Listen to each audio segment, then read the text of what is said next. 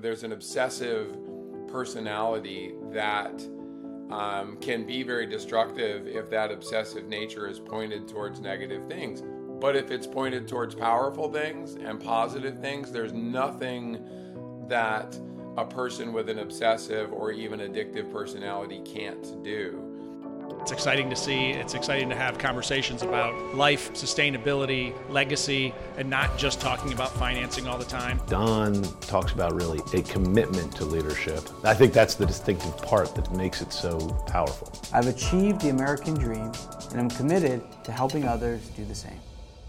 Well, welcome to the Elite Impact Podcast. I'm your host, Don Wenner. I'm extremely excited to talk to our guest today. He's a world renowned speaker, author, ultra marathon runner, and will be joining us as a keynote speaker in a few weeks in uh, New Orleans on an event centered around legacy. Charlie Engle. Charlie, how are you today?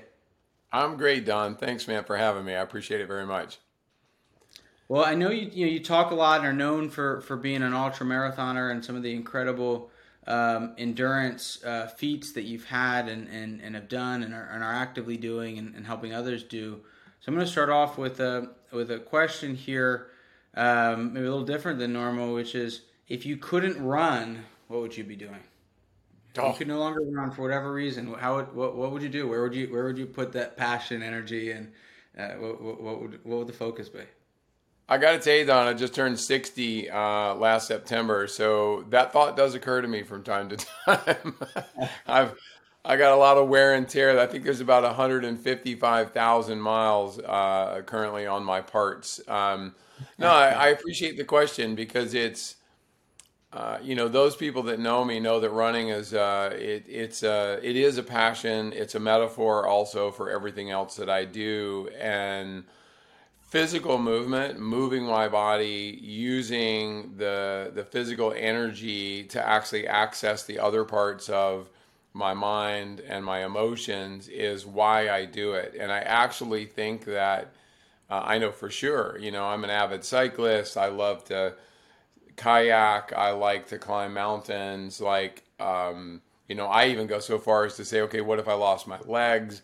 You know, I think about these things, and I know what I know is the necessity of being able to to like burn off the core energy that I have so that I can get to the good stuff. I mean, I have a feeling you relate to that. Like it's it's just a necessity, and what I I would find a way to sweat, and it's not that I'm addicted to the the physical activity as much as I am addicted to the aftermath and where that takes me. And a lot a lot of people maybe I'll do it in New Orleans. I usually ask an audience if they, you know, to raise their hand if they hate running and like 90% of the audience will raise their hand. And, you know, and I try to remind people that there was a time in their life that they loved to run. You know, they, they love when you're when you're a kid, you want to run everywhere. If you have kids, you spend half your time telling your kids not to run.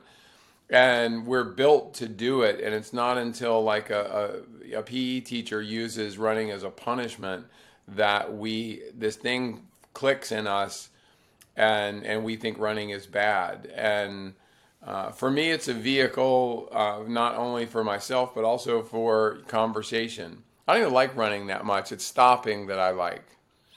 uh, well, that interesting kind of side story off that. So, and to the, and the question of not being able to run. So, I'm right now talking to Charlie from uh, Queenstown, New Zealand, and you can kind of see here out my window um, the mountains and the lake here. I don't know if you've spent time here in Queenstown, but amazing hiking and and uh, here it's it's just uh, incredible. you been Dude, here? you are in my favorite. You're in my favorite place. I forgot that you were you were going to be in New Zealand, and uh, like it is, it's my favorite bun- uh, bungee jumping spot in the world. So if you haven't bungee jumped there, I, I, I expect a full report with pictures from from the bridge in Queenstown.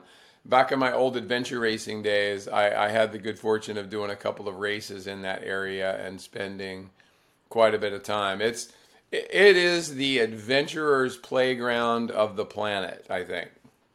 It is. It, it absolutely is. And, and, and funny kind of story uh, to, to the question I asked you is so yesterday I was at this big park with my kids and it was gorgeous out and surrounded by these incredible mountains and um, there's a skate park there and, and my kids are riding these. I bought them some uh, scooters. They're riding these scooters around the skate park, and this guy comes up who's you know, maybe 30 years old in a wheelchair to the skate park. Right? You think, all right, he's gonna he's gonna skate around on, on a wheelchair, right? He he gets his buddy to pick him up on the wheelchair, straps his wheelchair onto a skateboard, and skateboards. Right? And I Oh was my like, God. Oh, he's already on wheels, but like that wasn't enough. Like so, he's sitting sideways on a skateboard in a wheelchair, skating around on a, a skateboard. And I thought to me, like, wow, this guy doesn't want any excuse, right? There's no excuse. Anybody else would be like, you know, no way, I'm getting, I could get on a skateboard, right? Somehow, I mean, it was it was amazing to watch. So. Uh, I'm sure you'd find a way to uh, get that energy out and continue to Yeah, do amazing. That's things. powerful. It's powerful, and I mean, I, I do think that that's the key. Is that it is mindset, and I know you spend a lot of time on mindset, and you know, asking these what if questions. It is kind of like asking about your business or your family. You know, what if my business failed? What if my marriage failed? What I mean, we we it's important to actually ask those questions in advance because. Uh, you know, otherwise, you know, you you probably have no clue of what you would actually do, and that's when people, you know, really nosedive. Agreed. So you know, when people hear and give us give us a framework, give us an idea. You know, you can always answer this question: the the what ultra marathon means and how long of a distance and how, in most people's eyes, crazy of kind of adventures you're out out doing. Give us a framework of that. But you know, when people hear these feats that you're gonna you talk about, people say that that's nuts. You know, why would you do that, right? That that uh, you know, why number one, but how, right? Can you can you go so far, so long? You know, so talk to us. How, how do you drive that? How do you come up with that incredible level of endurance? um, to keep going in these these challenges that most people would frankly quit, would, wouldn't even attempt, Yeah. let alone if they did, you know, couldn't couldn't complete. No, I appreciate the question. I mean, first of all, I think it's an inverted graph that you'll relate to. Reasonably intelligent people do like 5Ks and then maybe 10Ks. And then as the, or I should do it this way, as the intelligence goes down, the length of, the length of distance and time that you run goes up. So basically that's why I qualify to run, you know, 100 miles at a time or more. Um, no, but it's a it is a it's a process, and and for me it is a um, uh, it's been this journey. You know, again, I don't want to tell my entire story here because I'll do it on stage. But you know, I struggled with addiction early. There's a lot of relationships between. I mean, a lot of the people that work in your world are addicts, maybe not in the sense of a drug addict or an alcoholic, but there's an obsessive personality that um, can be very destructive if that obsessive nature is pointed towards negative things. But if it's pointed towards powerful things and positive things, there's nothing that a person with an obsessive or even addictive personality can't do. And so, you know, for me, the evolution of running uh, directly correlated to success in other parts of my life. So, as a speaker, as a business owner, as a writer, that was the other answer to the question a minute ago, too. I am a writer. I love to write. I've, I've got a book. I've, I've written for tons of magazines, and I do love the process of writing because it's it's equally excruciating. You've I, you and many of the people in that audience have probably written a book or done a fair amount of writing, and it's an awful process with incredible self gratifying rewards. It, it doesn't even matter if you write a crappy book or you run a crappy marathon, the process of taking the steps to commit to something that's hard and getting it done. That's actually what I am most interested in. Physical is the place that I know I can create suffering like very quickly. So, part of the reason that I do run and I still run very long distances is uh, that I know it's the place I can scrape away all of the daily stuff that we accumulate just just by being alive. Business, you know, 20 calls a day and all the responsibilities we have. I go out for a run. I'll usually put on somebody else's book in my headphones. All of a sudden, uh, you know, the roulette wheel in my head with all the ball with, you know, I always say mine has a, a ball for every slot, my roulette wheel. And, and after a couple of miles, they all sort of settle down and find a spot. And I can finally then find the thing that I really need to be thinking about and and focusing on. Otherwise, it's a it's a jumble, man. I am I have a chaotic brain, and and that's my that's the hardest thing I have to overcome daily is is focusing on the tasks that actually need to be done, and running helps me do that. Awesome. So you use the term there, suffering, and mm. and I think a lot of people think of that as a, as a negative thing, and and and you used it in a very positive framework. I use, I like to use the word uh, struggle, and yeah. um, and which is you know similar similar word and, and similar meaning, uh, but. Uh, question for you is, you know, is, is when you think about the word suffering or, or struggle, again, most people, uh, you know, avoid it, avoid any suffering, avoid struggle. They think of that as the enemy. One of my favorite books, I'm sure you've read, is "The Obstacle Is the Way" by Ryan Holiday, and and you know that idea of that, that, that struggle is, is a good thing. I want to ask you a question. We have a lot of, I'd say, probably the majority here, or a big percentage of our, our, listeners, you know, have have kids, and and many I, I know uh, who'll be with us in New Orleans have have young kids. Um, and love your perspective on you know the importance of struggle or suffering for all of us, but certainly for, for children and their their creation as, as the Society of Helicopter Parents. We don't want to allow our kids to suffer or struggle. And how do you think about the importance and the, and the value that comes from that?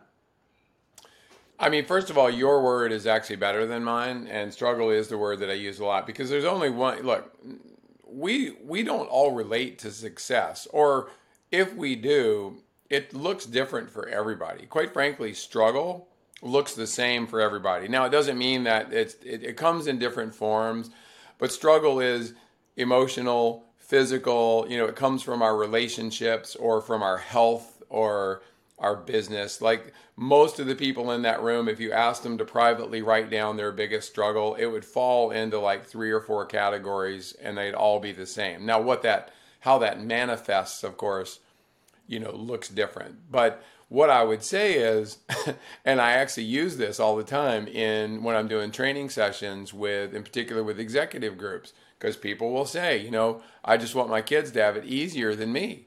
And I say to them, my first question is always like, what do you have against your kids? It's like, because that's a, that's a, if I dig into their background and I ask them, how did you become the person that you are today?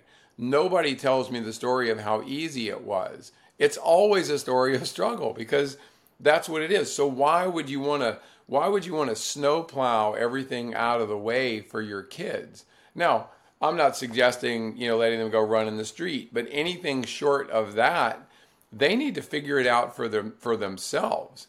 You know, and if and if uh, I've raised two boys, so I do have the right as a parent to at least say how I did it, and I, I don't have the right to tell other people how to do it, but I encourage parents to uh, not be the rescuer not you don't have to be it doesn't have to be in the tough love form. It doesn't have to be uh, anything like that. But i will also i think the best answer to the question is a principle in addiction recovery is called attraction rather than promotion and what i mean by that when i say that is people are way more attracted to your actions, to the things that they see you do rather than the words that come out of your mouth. That goes for your employees, it goes for whoever it is in your life, but it's no more important in any part of your life than in your family life and at home. And I'm sorry if I'm calling anybody out here, but if you're the dad that's sitting on the sofa telling their kids to go out and play, you're missing the point. Now, if you got business and you're on, I understand you gotta you gotta take care of things and whatever. But it, but the best way you can teach your kids the most valuable lessons about hardship and struggle is to go on that journey with them.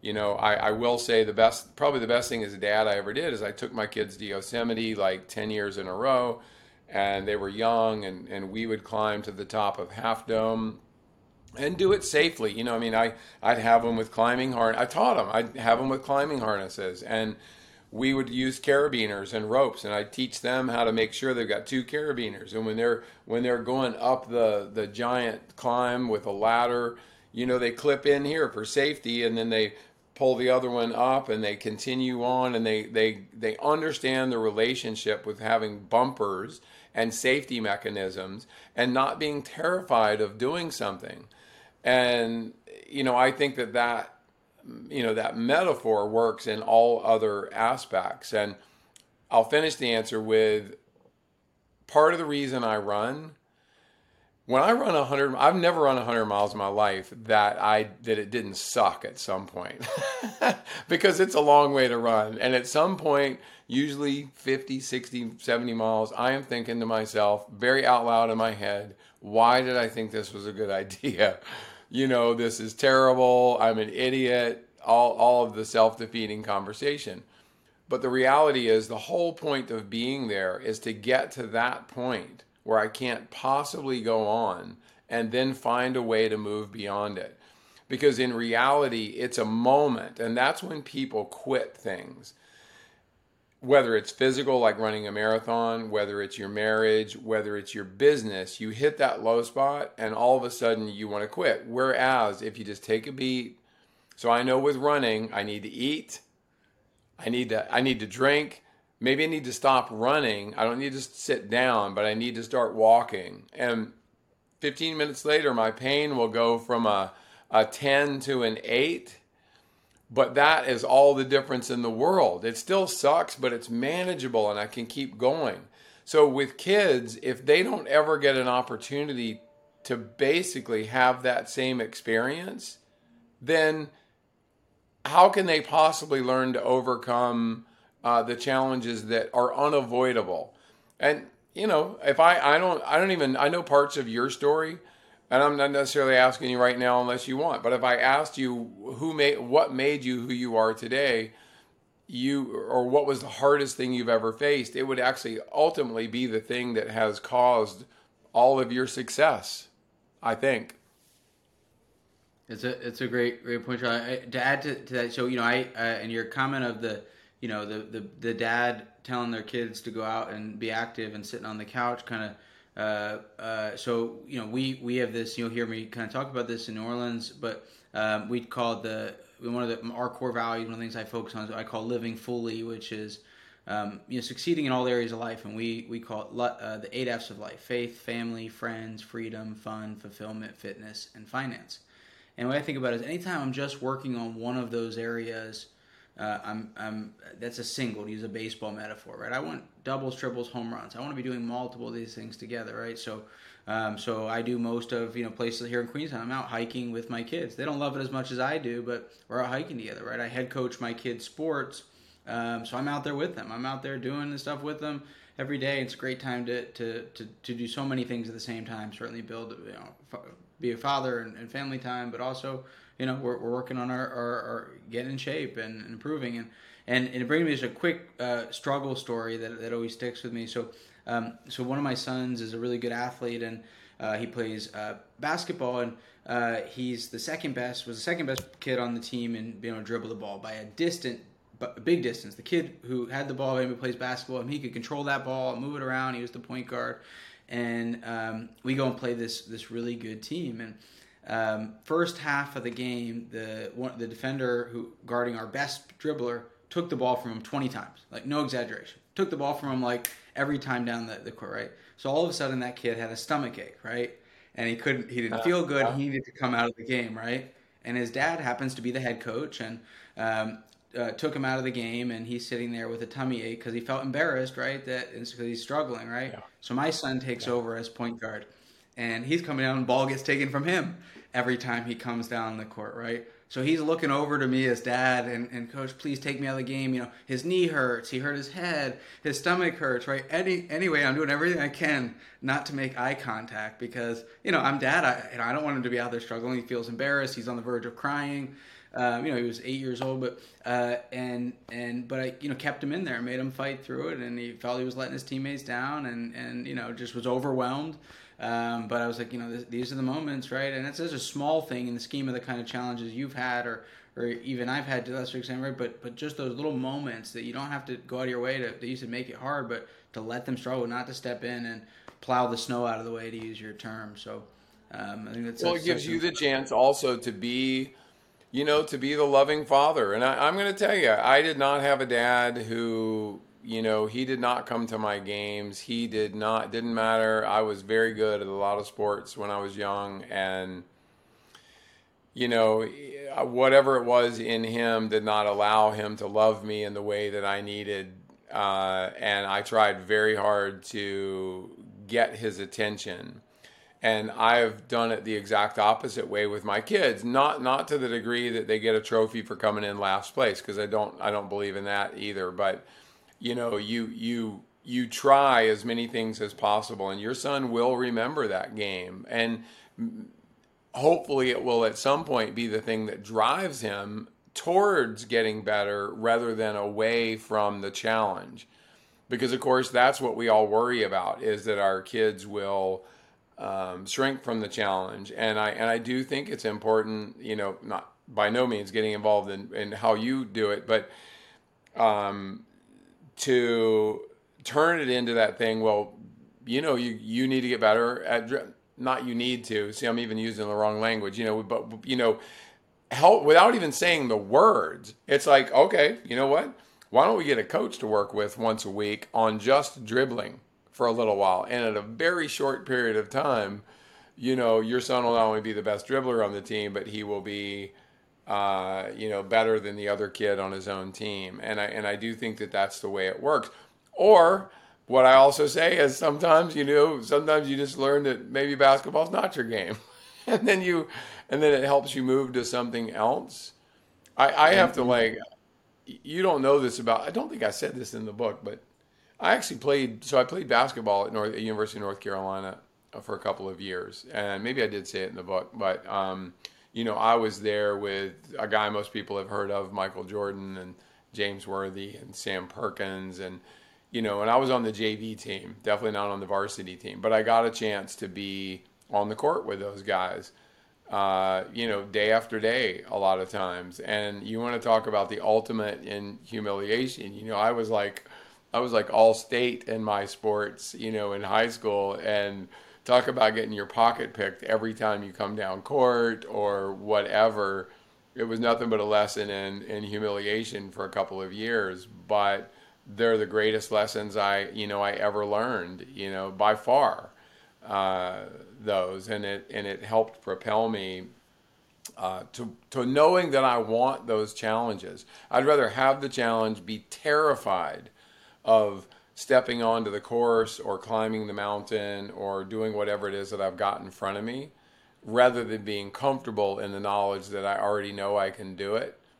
Because uh, if, if that was the case then why why would i do it? I think that's the thing when we get older people forget that you really do need to take on things sometimes that you have no idea if it's possible and you're not worried what everybody else is going to think if you fail well, well said. And to your notice, I moved to the next question. Yes, my son then immediately started one-on-one basketball coaching, and now we carry basketball everywhere we go. On this trip, we've been all yeah. over the world where basketball's with us, and we're dribbling for at least a half hour every day. So, um, yeah. so yeah, it's a we, we embrace the challenge, baby. Embrace the challenge, and and you know what? It is. He'll show up the next time playing that same kid. Might be, might be this year. Might might be five years from now. But the day will come where he'll he'll know that he's going to be facing that kid again, and he gets a chance to take another crack at it. There's nothing better. Well, well said. So one of our other speakers joining us in, in New Orleans is a gentleman named Lloyd Reeb. Uh, Lloyd's one of the most incredible people I know. Wrote a book called Success to Significance and was the co-founder of an organization called Halftime. And um, hmm. one of the things uh, Lloyd introduced me to, and as part of something he's helped many successful um, uh, uh, people evaluate and, and think about in, in, their life is what he calls what are your perfect life metrics? And the way he, he positions it is if in 30 years from now charlie you and i were sitting on a park bench and, and i turned over to you we were walking on a hiking trail and i said to you charlie you know how did the last 30 years of your life go?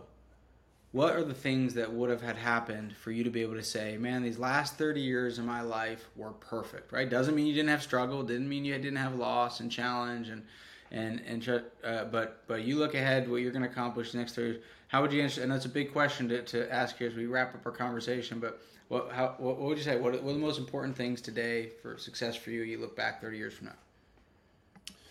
It's a fantastic question. I, I, will say that I have a little bit of a cheating uh, uh, ability on this because I recently wrote my own eulogy it was an exercise uh, that I, I yeah that I did at the place, and it was. I mean, I'm sitting there. I'm I literally start writing and I'm thinking this is stupid. And five minutes later, I'm crying my eyes out, and I'm like, you know, that whole thing. But you know, at this point, like if I if, if I'm looking at the previous 30 years from this very moment uh, in particular, you know, I feel um, I feel satisfied in the sense that my motives were good and that my heart was uh, that believed very seriously in the single philosophy that uh, to keep it you have to give it away. It's a core principle that I live by, and it is it's the powerful ability to take whatever gift you have doesn't matter whether it's your whether you're an artist or a musician or an athlete or you're wealthy or whatever but some whatever you have on abundance of figuring out a way to use that for a means to help other people. And i believe that these past 30 years it's ironic because I'm 30 years clean and sober at this point, so it's much easier for me to say that these past 30 years have been uh, very much geared towards, uh, you know, sort of empathy for the world and the ability to compassion for other people. I lived a very, very selfish life before then because that's what drug addicts do. And uh, I think the most important point, I'm talking in a big circle, but I will say this because it just dawned on me. I spent the first 10 or 15 years, I think, of these last 30 trying to make up for things that I'd screwed up and and make it up to people, make it up to myself, make it up to whatever. And I don't know if that was the right way to go, but I didn't know how else to do it. Luckily, that led me to a path where I understood that I'm just human and that you know, whatever power in the universe you believe in, I certainly believe that, you know, I was forgiven and that, you know, what I needed to do was take that obsessive energy I talk about, point it towards positive things, and ask myself, how can I continue to impact other people? And, and the answer is to keep it. You have to give it away. You know, I, I do these big adventures, but I honestly don't, you know, I call them cultural exploration uh, because the one, and I would even say the, the best thing I've done in these 30 years is see the planet. I have I have run across 40 countries, and I don't mean in 40 countries. I mean across 40. And when you embed yourself in another culture that you don't understand, and in particular one that you might actually be afraid of or that you might have very negative impressions of, if you immerse yourself in that culture, almost every single time you'll come away with a completely different view and uh, and that is one thing that I can very proudly say that I've done and that I want to continue to do. Awesome. Well, I love that, Charlie. I'm going to let us uh, end with that uh, as my last question. Um, I'm going to turn to you. Number one, how does outside of joining us at our legacy event, which you can go to DLP Capital, put in the show notes um, .com and, and, and click and join us for our legacy event November 20 or sorry March 22nd to the 25th. But outside of that, how do people get a hold of you? How do they reach you? How do they learn more? Um, uh, I'm a one-stop shop, man. Just yeah, I'm a one-stop shop. Just go to my website, which is just charlieengle.com, and all the social media stuff is there. All the a lot of my writings. You can order a book if you're so inclined. Um, you know, anything is pretty much there. My phone number and my email. Uh, you know, I've got some people that work for me, but I insist on the phone number and email on my website actually being mine because I want, if somebody hears something, especially around addiction or around running or whatever, I want to make sure that they can reach me. So all of that on there is uh, you can get to me directly, and I, I, really look forward to seeing you. We're not too far away, so I'll see you soon. yes, yes, can't can't wait. Look forward to very much. Thank you, Charlie. This has been awesome. And uh, charlieengle.com, learn more, and I'll see you in New Orleans. All right, Don, take care.